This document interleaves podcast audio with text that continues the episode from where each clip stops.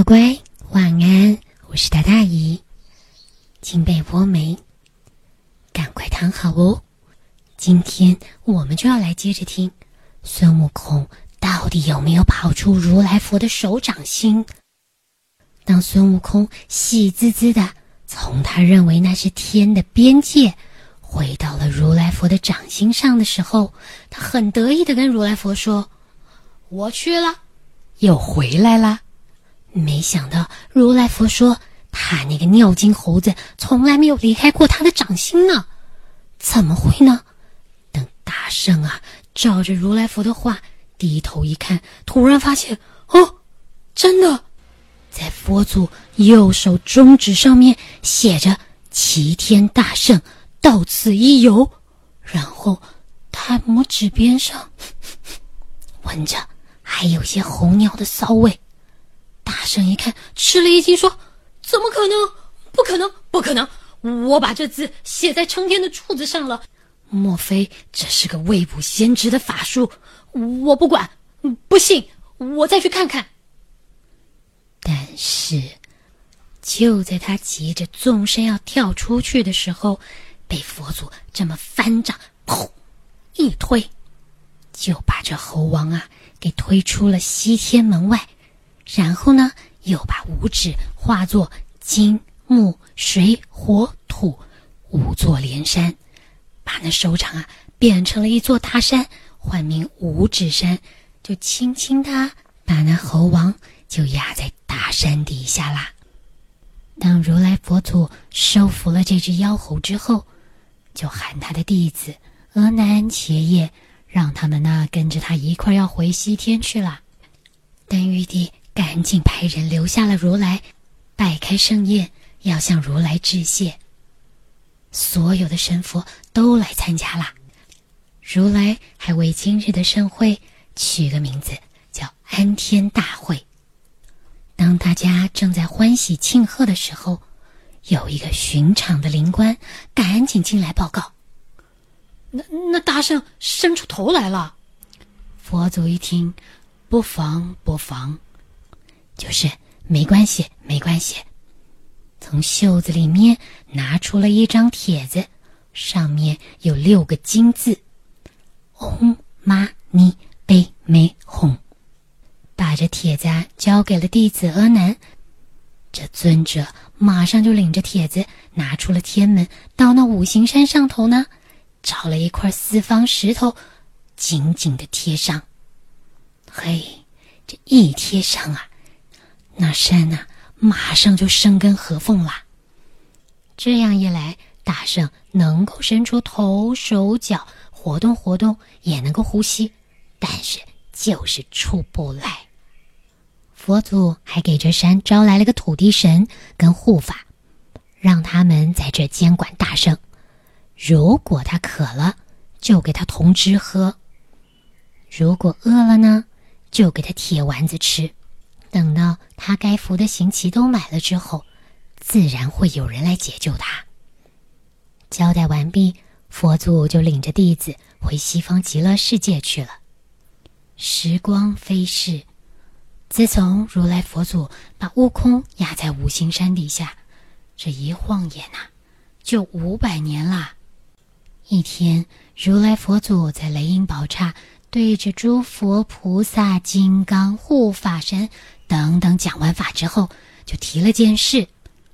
他那儿有三藏真经，是能够劝人为善的，想要传给在东土的人，就是在东方的人。但是，必须要有哪位有法力的去东土一趟，找到一个啊诚心修佛的人，让他跋涉千山万水到如来这儿求取这部真经才行。那。不知道有谁愿意走这一趟。他一说完呢，观音菩萨就走进莲台说：“我愿意去找那个取经的人。”如来佛听了，满心欢喜，马上啊就交付了一些事情，就是有交代观音菩萨一些话，然后呢又拿给观音菩萨五件宝贝，要他转送给取经的人。这五件宝贝分别是锦兰袈裟一领。就是有一件袈裟，九环锡杖一根，然后呢，还有三个紧箍儿。袈裟锡杖可不一般，只要取经人穿上了锦兰袈裟，拿着九环锡杖，在路上遇到灾难可以逢凶化吉。那这三个紧箍儿又有不同的咒语。如果在路上遇到了神通广大的妖魔，记得劝他向善，让他将来跟着取经人去西方取经，做他的徒弟。如果实在烈性难改，不听使唤，就让他带上这个孤儿。默念咒语，这个孤儿就会紧紧的陷到肉里面，叫他头痛难忍，一定能好好的收服他。观音菩萨收下了这些宝物之后，就带着弟子灰暗行者前往东土去了。这师徒俩走了没多久，就看到眼前出现一片汪洋，原来已经到了流沙河界了。师徒俩才在那儿讨论着：这如果一般的取经人不过就是个凡人，根本没有办法渡得了这个河。才说着呢。就突然呐，从那河里啪一下子冲出来一个红发黑脸、长相非常丑的妖怪。他一上来就马上冲过去要捉菩萨，结果被灰暗行者拿着他那根千斤重的铁棍就这么扛一下给挡了下来。两人就这么样在岸边一打打了几十回合，但是。当妖怪发现他想要抓的人竟然是观音菩萨的时候，简直吓坏了，马上奔到菩萨面前，开始磕头求菩萨饶恕他。他边磕头边跟菩萨解释他自己的来历。他呀不是妖怪，他原本是天界上面的一个天庭卷帘大将，因为在蟠桃会上。不小心打碎了一只玻璃杯子，玉帝啊打了他八百下，还贬到下界来，成了现在这个模样。又因为平时饥寒交迫，所以三天两头就会跑出来抓过路的人充饥。菩萨听完就劝他不可以再这么样罪上加罪，已经是从天上贬下来了，结果又这样伤害生命。菩萨劝他皈依佛门，还替他取了个法名沙悟净，让他将来去当那个到西方求经的取经人的徒弟，一路上保护他，将功赎罪，未来还有机会官复原职。悟净听了，赶紧磕头谢恩，从此以后再也不做任何的坏事，不敢杀生，就等着取经的师傅到来。离开了流沙河界，菩萨跟灰暗继续向东前进。走了一段时间，又看到一座高山，但是这山上啊有满满的恶气，根本没有办法往上去。才要想着驾云过去呢，莫名的刮起了一阵狂风，还在风里面冒出来一个猪脸妖怪，而且这妖怪啊。一出来就拿着那个钉耙，对着菩萨就这么，给爬了过去。惠岸马上冲上前挡下了这个钉耙，两个人就这么一路的厮杀。观音菩萨立在半空中，抛下了莲花，隔开了这个爬障。怪物一看，嗯嗯，你你是哪里的和尚？呃，敢弄什么眼前花来哄我？但是当他一知道，哦哦哦。原来得罪的是观音菩萨，吓坏了。他赶紧磕头求菩萨原谅。那怪物啊，跟菩萨说，他原本是天河里的天蓬元帅，因为喝酒戏弄了嫦娥，玉帝就打了他两千锤，贬下凡间。嗯，哪知道投胎的时候，呃，跑到母猪的肚子里面去了，嗯，所以生出来就变成现在这副德行。妖怪还求菩萨能够消灭他的灾祸。菩萨最后也让他皈依佛门，给他取了个法名猪悟能，告诉他将来也是要去当取经人的徒弟，陪着取经人到西方去取经，将功赎罪。朱能也真的从此以后断绝了所有的坏事，专心在那儿等着取经人。在前往东土的路上，菩萨和惠岸又看到了一只吊在半空中的龙。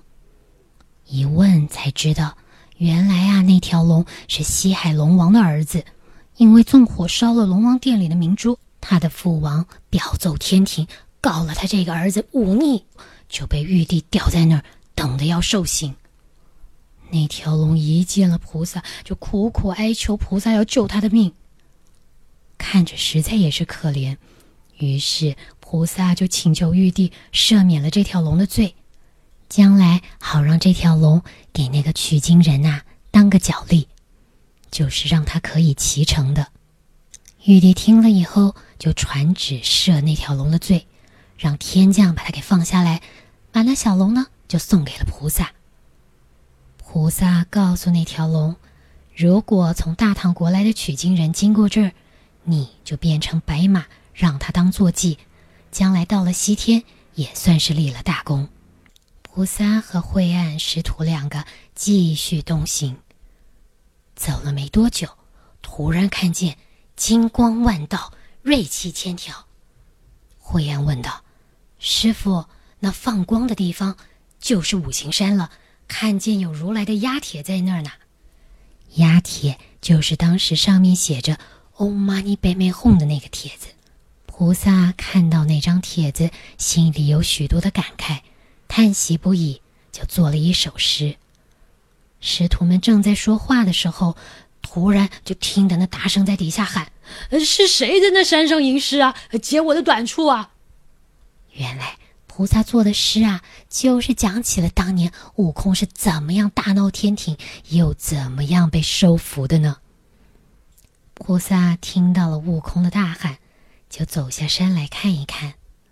只见在那石崖底下，有土地，有山神，有监压大圣的天将，都过来拜接了菩萨，然后呢，引着菩萨到那大圣的面前。菩萨问：“姓孙的？”认得我吗？大圣这下睁开他的火眼金睛，点着头拼命的喊：“怎么不认得？怎么不认得？你就是那……呃呃，救苦救难、大慈大悲、南无观世音菩萨！呃，承您看顾，呃，承您看顾。不过菩萨，我在这儿是度日如年呢，也没什么人来看我。我觉得如来根本就是哄了我，当时把我压在这山底下，都五百多年了。”动也不能动，您就行行好，您您行个方便，救我老孙一救吧！